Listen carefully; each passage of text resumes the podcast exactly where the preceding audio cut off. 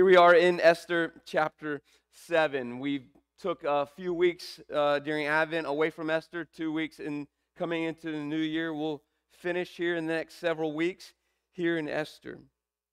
So, what I want to talk about this morning is our identification and how we receive that identification. You know, the world is fascinated with celebrity news, are we not? You, you can go into uh, just turn on your TV when you get home from church. You can go to Publix, and the, the magazines that you see as you check out are all about celebrity news. And, and we're so intrigued by celebrity news. And if we're honest with ourselves, it's not the celebrity news uh, of like good gossip, it's celebrity news about bad gossip, if we're honest. Like, we can't wait to see what happened to people, and we're so intrigued by it.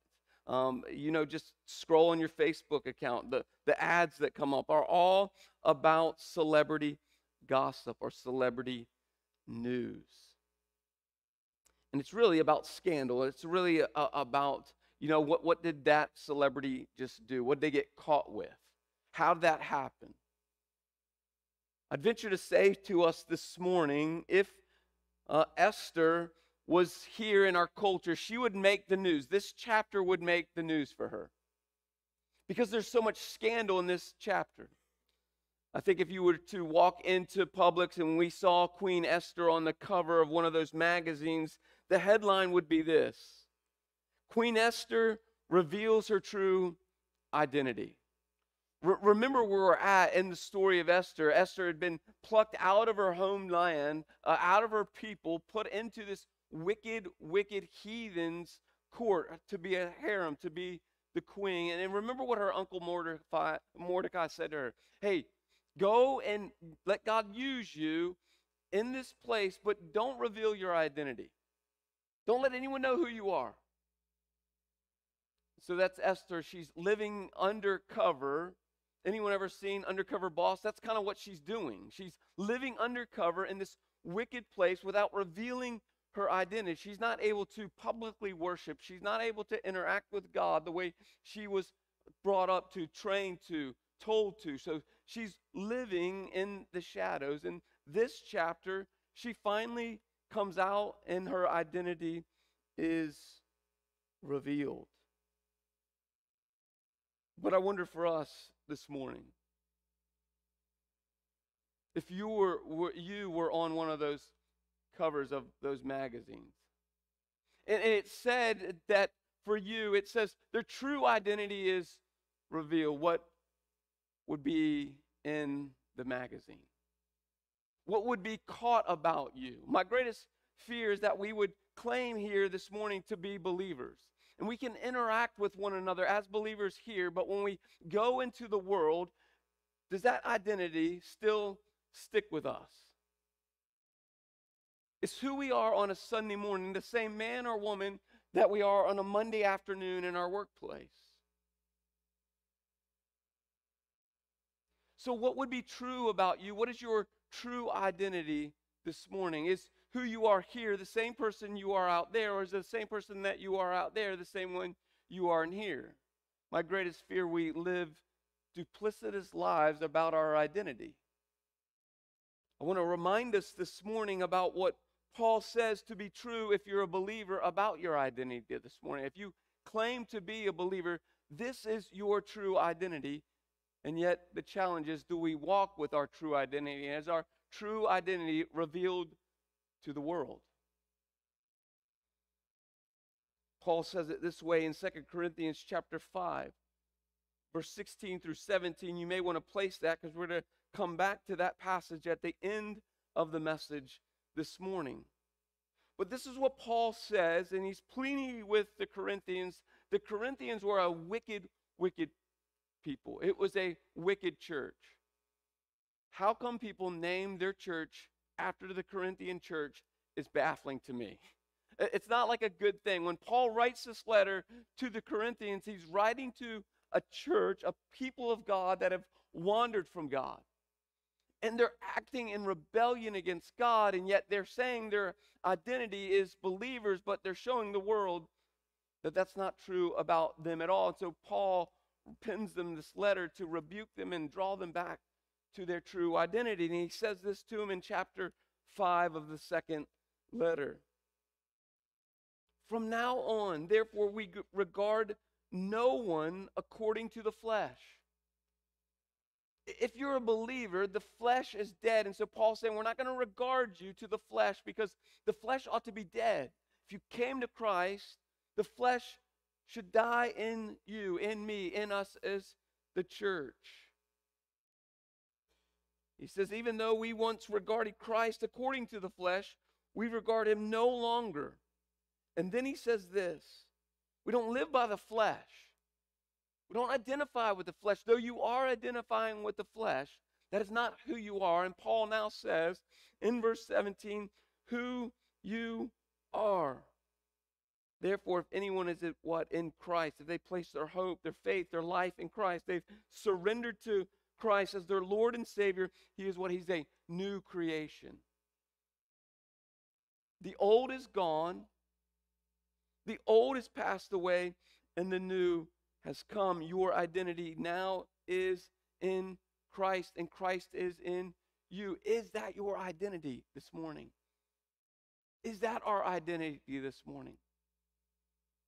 Would the world around us be able to identify us personally and collectively that that is a people of God that Christ is in and they live that way? Or are we taking the Esther approach and hiding our identity in a wicked world? But now Esther reveals her identity here in chapter 7, verses 1 through 6. The identity of Esther.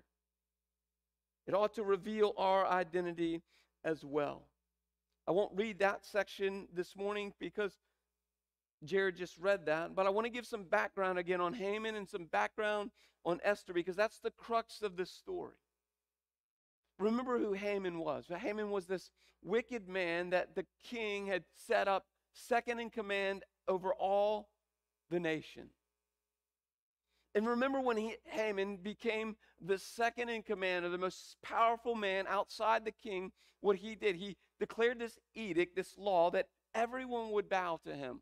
That anytime he showed up, that the people around him had to bow and worship him. Do do you remember that part? It's in chapter 3.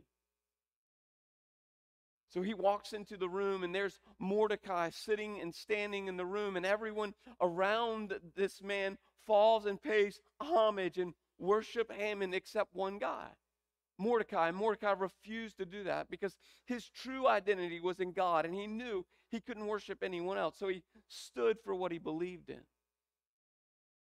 And you remember Haman was outraged by this in this moment.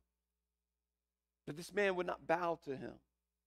And so he walks to the king with all of his racist remarks and all of his anger and all of his rage. And he says to the king, Hey, there's this people group called the Jews, and they won't bow to us. They won't pay homage to us. They won't worship us. So let's write a decree to annihilate them, to kill them all. And so Haman appeals to this king's ego, his pride. And what does the king do? He signs his name on the dotted line that he, they would have all the Jewish people that were in exile in this town, in this country, to be annihilated. Do you remember that part? So that's where we're at in the middle of the story that they had just put this decree into place that all the Jewish people, all of God's people, would be killed. Starting with who? Mordecai. Remember the plot just for Mordecai's life that this wicked man, Haman, said, Let's build the gallows, let's build this hanging pole in the middle of the city, and we're going to hang him. We're going to impale Mordecai in the middle of the city so everyone can see, and everyone would live in fear of us. And then we're going to go kill all the Jews. So we'll kill him first on this pole, and then we're going to kill everyone else. That's where we're at in the story. And there's all this pride in Haman, and he goes and he begins to talk about, man, what's going to happen. And then there's this feast, the second feast. We're going to get to the third and last feast this morning, but there's this second feast. Well, remember, Esther kind of catches wind about what's going on. But she also catches wind about this other plot that's going on, and she reveals that all to the king. So the king at this party asks Haman about what he would do for the man to pay homage to or to honor in such a way. And remember, Haman walks into the room. He thinks that the king is going to honor him. And then he begins to play out what he would do if it was him to pay homage to. Remember that? And then the king's like, That's a great idea. And Haman's like, Yes, I know it's a great idea. I can't wait for all that to happen to me. But then he turns to Haman and says, Let that be done to who? Mordecai. He's like, Wait, I'm supposed to hang Mordecai here in a few hours. And now you want to honor him?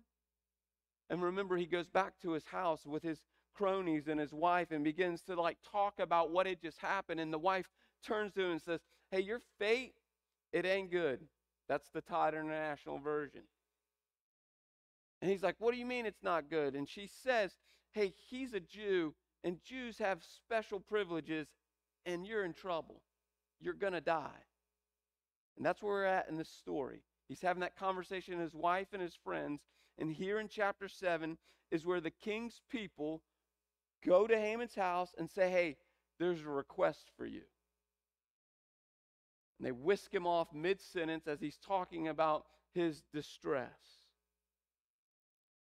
They bring him to this palace. They bring him to the last feast of our story. And there's Queen Esther and, and King uh, sitting there drinking, having a great time. And they bring him in, they begin to drink. I, I would imagine at this point, Haman's anxiety is beginning to d- decrease. That's kind of what happens when you have alcohol. Just saying. And so they, he sits down, they begin to have this, these conversations about what's going on. And remember where Queen Esther is at this time. Remember how Queen Esther got here. She was this beautiful Jewish girl, minding her own business, when this powerful king came into her city and took all the beautiful virgins to be his. She was, in essence, the rest of her life, a sex slave to the king. That's her identity. That's who she is. And so there she is for the rest of her life at this wicked king's beck and call. She lost who she was. She lost her people. She lost the place to worship. She couldn't worship. She had to hide her identity. And yet, all along the way, we see God's sovereign hand in her life. So much so that Mordecai, her uncle, said, Hey, is this such a time as this that God would use you to redeem his people? That doesn't happen until chapter 7. And so here's Esther with all of her angst wondering how God is going to use her, still hiding her identity. And now we get to the point in the story where she throws another party, and the king says to her in chapter 7, verse 2 What is your wish, Queen Esther? And it shall be granted to you. And what is your request? Even half of my kingdom, I'll give it all to you. Here's that moment that we've been waiting for. We've been waiting for this moment when we first got to Esther. We've been waiting for this moment like, hey, all of us have been waiting for the revenge of Haman, have we not? Like, man, when's he going to get his? She has an opportunity for him to get his. But look what she does. Look how she does it. Look how her request is in this chapter. Then Queen Esther answered, If I have found favor in your sight, O king, and if it pleases the king, she's appealing to him. Like if I've found beauty in your sight, if I've found any place in your, uh, your, uh, your the heart of you, if I'm the apple of your eye, Please grant me what I'm about to ask. And then she, he sa- she says this Let my life be granted to me for my, my wish. circle this next two words in your Bible my people. I wonder the shock, the stun, the, the hush that went on the crowd that day. It wasn't just Haman sitting there with Queen Esther and the king. It would have been a party, it would have been a festival, it was a banquet. And so all these people had kind of hushed in the moment. Kind of the same way when we remember John the Baptist being beheaded. Remember that young girl dances in front of the, the, the, king, and there's this hush in the moment, and he says to her, Hey, whatever you ask, if you dance and you please me, I'll give it all to you. And that hush that must have gone on in the crowd. So, here in this moment, the hush is on the crowd. And what does she say? Two words My people. She basically said, I'm a Jew. And everyone in the audience, everyone that afternoon would have been like, hey, remember just a few days ago? The king said he's going to kill all those people. Now, what is he going to do?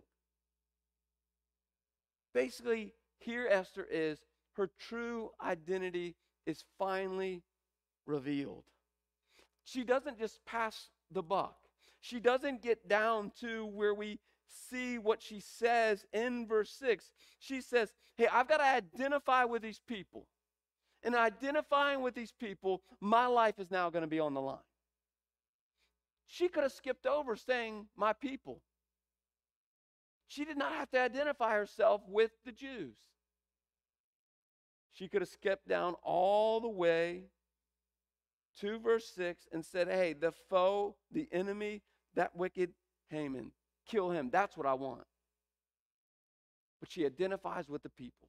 And she says to the king, with the people, Hey, there's this thing that you signed, you put your name to, and this man, Haman, said for you to do it and it's to kill all of us. And if you do that, then I have to die with my people. She turns in that moment in verse 5 to the king, and the king says to Queen Esther, Who is it that's done this? Who is it that has killed your people? Who is it that has annihilated your people? Who is it that has sold your people into slavery? Who is this person? And we'll take care of them. She turns that moment. She points at Haman and says, He's the man. That all sound familiar to us. Remember when Nathan goes and confronts Nathan about Bathsheba, what does he say? David, you're the man. You're who's done this. She says, You're the man. And in that moment, Haman, it says, was terrified before the king and the queen. Now, what does this have to do with us? What is our identity? Who is pointing the finger at us? Remember what Paul says about us.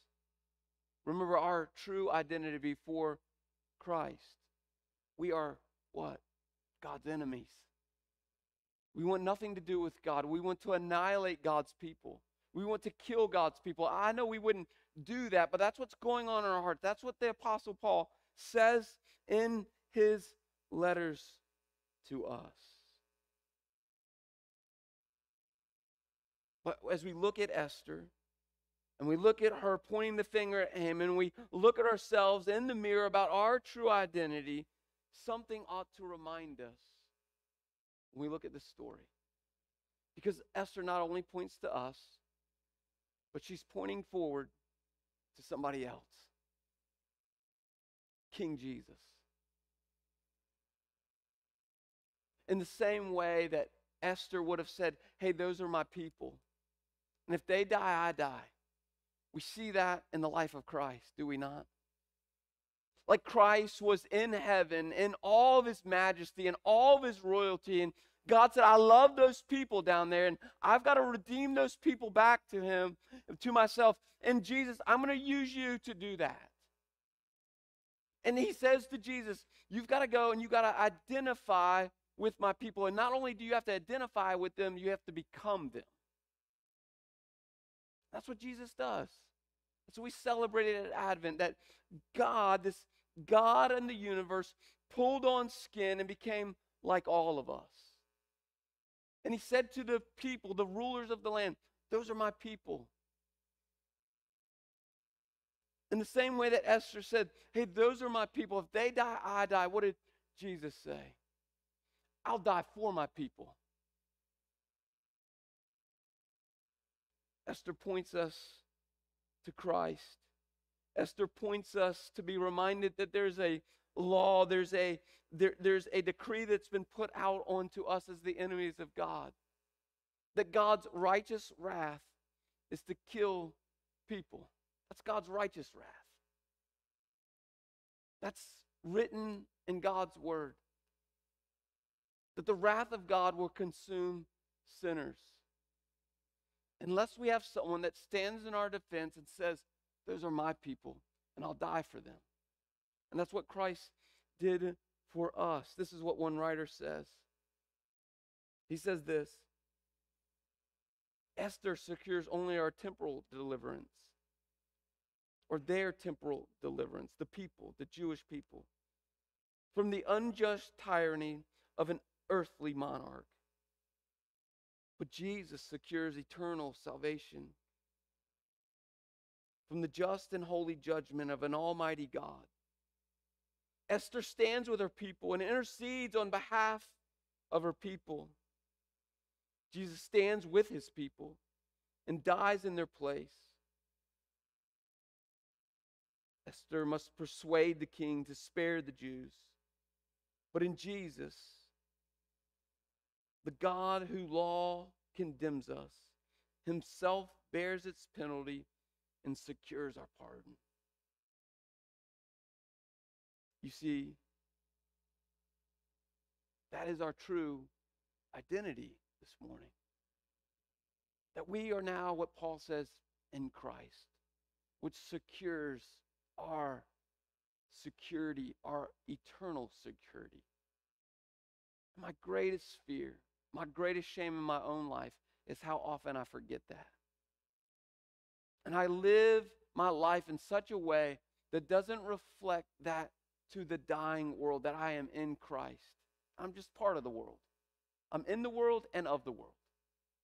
God's word says, be in the world, but not of the world because of your identity in Christ. Do we display our true identity in Christ to a lost world? But see, the passage doesn't stop there. Now we're going to see how that is all secured. The word is called propitiation. Propitiation. We see that in verses 7 through 10. I'll read the passage and then teach just the, for a moment. It says, And the king arose in his wrath. So here's that moment. She points at Haman. He is angry. The king is angry at Haman, angry at himself in his wrath from drinking too much wine, he goes out to the palace garden. But Haman, Haman stayed and begged for his life from Queen Esther. For he saw the harm that was determined for him against him by the king. And the king returned into the from the palace garden to the place where they were drinking wine. And Haman was falling on the couch where Esther was. And the king said, Will you even assault the queen in my presence, in my own house? As the word left the, the mouth of the king, they covered Haman's face. And then Harbona, one of the eunuchs in attendance of the king, said to the king, Moreover, the gallows that Haman has prepared for Mordecai, whose word saved the king, is standing at Haman's house, 50 cubits high. And the king says, Hang him on that. So they hanged Haman on the gallows that he had prepared for Mordecai. Then the wrath of the king was abated. Highlight that last part of the verse in your text, in your Bibles this morning, just for a moment. I want to talk to us about this king. Remember, the king now is in this massive dilemma. This massive dilemma is that he had declared that the Jewish people were going to die. He had written that edict that all the Jewish people would die. And now he's made this promise to Queen Esther that whatever she wants, she can have. Which places the king in this awkward place. Do I go ahead and go through with the decree I've already written? Or now do I go ahead and give Esther what she wants? Because I can't have both of them. They can't both be true. You, you see the dilemma? This powerful king doesn't want to seem weak to his people. So he's got to make this choice. But in making this choice, he's going to appear weak. He's going to appear double minded. He's going to appear like he can shift in the blink of an eye. There's no easy way out for this king. And so he walks out and he's having this moment in the garden. And that moment in the garden is collecting himself to think, what am I going to do? Just as he collects himself, he, he walks in and we see Haman, this wicked man, falling where? At the feet of Esther, begging for his life. Now, of course, who wouldn't do that? I would. But there's this other Persian law that says if the king isn't present in the presence of the queen, that no one can get within seven feet of her. And now he's got another dilemma. He walks in, he sees Haman fall on top of her basically, and then he's like, okay, I know what I got to do. He's got to go. As soon as it's coming out of his mouth, they put that black hoodie on and they take him off to the gallows and they hang him. But here's the key to the whole passage this morning. Then the wrath of the king was abated. How was the wrath of the king abated? Because justice was served. The same way that God in heaven had put this decree that his wrath would kill all sinners. That's God's commandments. That's what God's holy word says. But then do we see that same dilemma that he must have faced? When he knew the only way to satisfy his wrath was a holy sacrifice. That's the only way. And he then said, The way that that's going to happen, that my wrath will be abated or my wrath will be satisfied, is I'm going to pour my wrath out onto who? My only son that I love. Think about that dilemma for a moment. But God knew, and His kindness, His goodness, His righteousness, and His justice, the only way that His wrath would be satisfied was by a holy sacrifice. And He knew that as long as we'd been given sacrifices, they weren't holy. They weren't without blemish. They weren't without spot. They weren't without sin. So he sent his one and only Son to live a life on our behalf because he knew we would never be able to live a sinless life. But his Son could accomplish that for us. Here Jesus is walking 33 years on this planet, a sinless man. Think about Holy Week, all that his son, all that God watched being poured out onto his son. All the beatings, all the mockery, all of the abuse that he went through, so much so that the, the, the, prophet Isaiah said they beat him so bad you couldn't even see that he was a man. And here God is in heaven, and he knows that's not enough. He knows looking at Jesus on the, the, that, that moment where he's getting ripped to shreds with the cat of nine tails, God himself is in heaven and saying, even all that punishment will not be enough.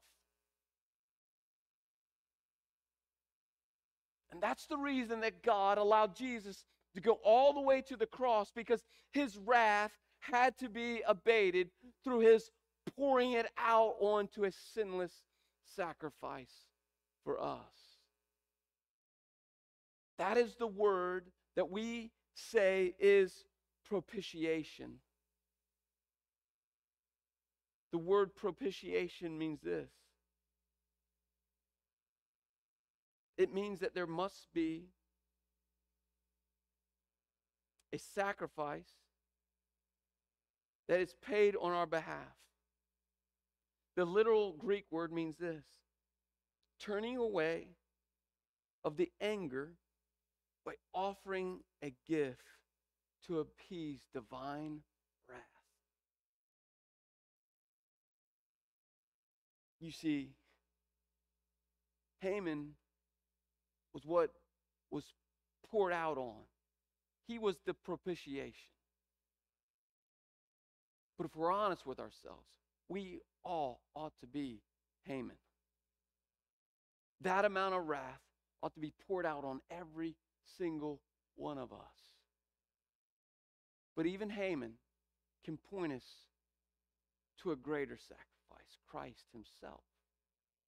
Do we realize this morning that the king and his wrath have been abated? I want to read one last quote. It says this The wrath of the king abated. More than that, with Haman's death, the law is satisfied. The demands of justice met. The security of the Jews put beyond all doubt. As long as Haman lived, there would be no way for the king to meet Esther. Esther's wishes without losing face. As long as Haman lived, the offense against the king remained. As long as Haman lived, the Jewish people faced a death sentence. But when Haman died, the wrath of the king abated and the people were set free. That is true for us, church. Because of God's wrath being satisfied on the cross, you and I are set free. You see, if that last few verses don't point us back to our identity, identity and be embracing our identity, I don't know what will. You see, my hope is this that we will be reminded of what Paul says in Romans chapter 5, verse 10. For while we were still enemies, Christ died for us. While we were his enemies, not his friends, his enemies, Christ died for us. He became the propitiation for our sin. Paul says it this way He who knew no sin became sin on our behalf, that we might not face death that Christ would face death. So, this church, this morning, for us, this morning, I'd ask you and me and us collectively what does our true identity reveal about us? When we leave here and we walk into a lost and dying world, does our identity in Christ point to his holiness, his righteousness, but so importantly, his love for lost sinners. Turn back in your Bibles to Second Corinthians chapter 2. I told you I'd get here in closing.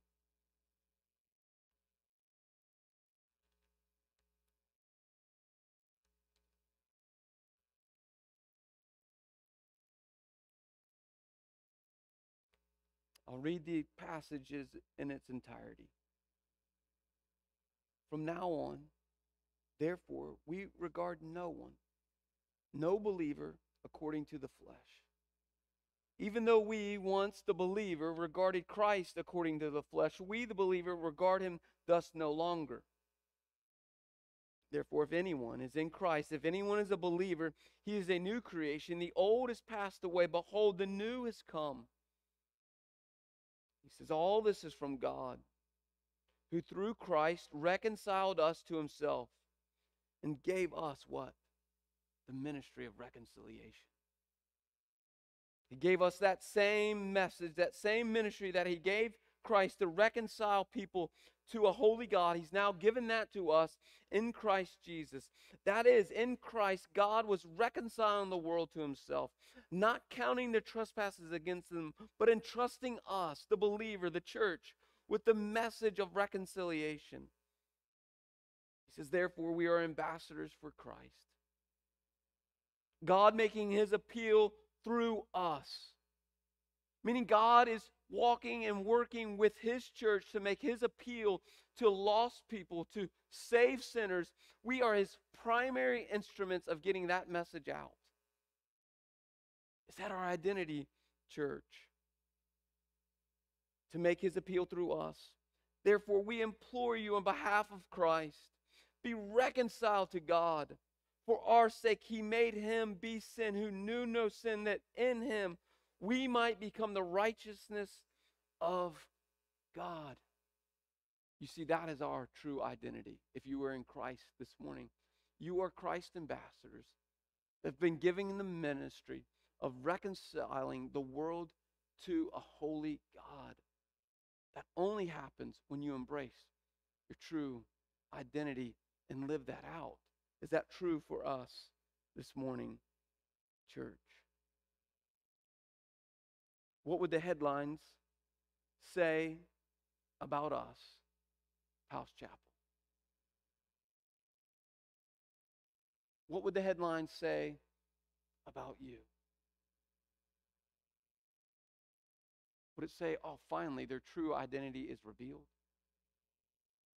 Or would it be, man, they are living out their identity in Christ, reconciling the world to a holy God? Because that is who we're called to be. May we live in that. The same way that God used Esther to redeem her people, points us to Christ that redeems us. Now we ought to go and live lives that would point people to Christ. That's our identity. Let me pray for us this morning.